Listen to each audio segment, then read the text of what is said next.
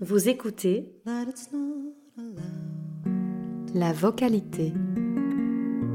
That I should just turn, turn, turn around. avec Estelle Mattei. But you facing me makes my heart pound, pound, pound. Voix et langue maternelle. Deux mots pour résumer toute mon existence. La voix de ma mère, avec ses inflexions musicales, passant en un instant du ton grave de la confidence à l'éclat de rire aigu, dans une joie communicative et une intensité de regard, et que j'entends jusqu'ici écouter fidèlement ce podcast. La voix de ma mère, caressante et enveloppante, coulée dans une langue française dont elle a su me faire goûter la saveur, la texture, la finesse et le poids des mots, aussi bien affectifs qu'argumentatifs. La voix de ma mère surtout, vibrant dans un chant en connexion avec ses résonances intérieures et les échos de l'univers alentour, m'invitant à utiliser ce véritable canal d'expression pour mon imaginaire et ma sensibilité à fleur de peau. Dans cette transmission de voix parlée et chantée, je recevais, sans le savoir, le langage et le chemin de ma destinée. Plongée dans mes livres dès le plus jeune âge, avide des histoires racontées à l'heure du coucher dans une voix théâtralisée, faisant surgir sur la page les personnages et les décors de l'intrigue en un instant, abîmée dans la fascination des émotions jaillissant des mots chantés, sans comprendre pourquoi certains me bouleversaient autant, j'ai grandi, nourri de cette langue française maternelle, en choisissant plus tard, comme une évidence, les études de lettres.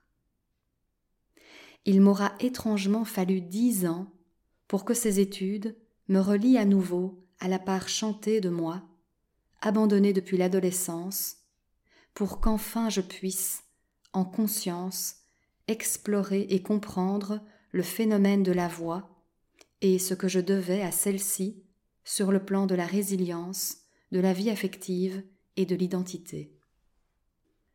Lorsque je suis devenue mère à mon tour, j'ai cherché à transmettre cette douceur infinie que j'avais reçue tout particulièrement dans la voix de ma propre mère, en découvrant ce formidable processus de l'attachement entre mère et enfant, qui se noue entre le regard bienveillant et rassurant, posé sur un visage innocent, et la voix maternelle, dansant de sa musique unique et secrète, qui n'appartenait qu'au cercle restreint que nous formions tous les trois à l'époque. L'éducation bilingue que nous vous avons donnée à tous les trois m'a fait mesurer à quel point nous sommes traversés et habités par le poids et le sens des mots transmis par la voix maternelle. Même si elle est devenue la langue minoritaire de mes enfants, cette langue française maternelle continue chaque jour à les câliner, à les bercer, à les rassurer, à les émerveiller, balayant toutes les peurs et les injonctions sociales et scolaires de maîtrise, d'exactitude et d'utilité trop matérielle ou réductrice. Dans les moments de doute de ma vie de mère ou d'enseignante du français, je me rappelle souvent ces paroles d'Yves Duteil. C'est une langue belle avec des mots superbes qui porte son histoire à travers ses accents, où l'on sent la musique et le parfum des herbes, le fromage de chèvre et le pain de froment. Avec elle, j'apprivoise chaque jour la force de la vulnérabilité et l'authenticité qui éclot de son inépuisable quête d'alignement.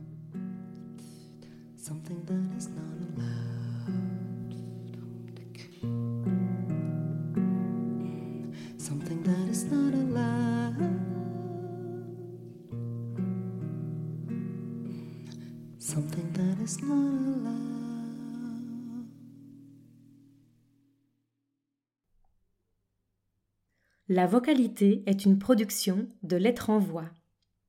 Si vous souhaitez nous aider à faire grandir notre jeune podcast, n'hésitez pas à laisser vos commentaires et vos étoiles sur vos plateformes d'écoute préférées et à nous suivre sur nos réseaux sociaux.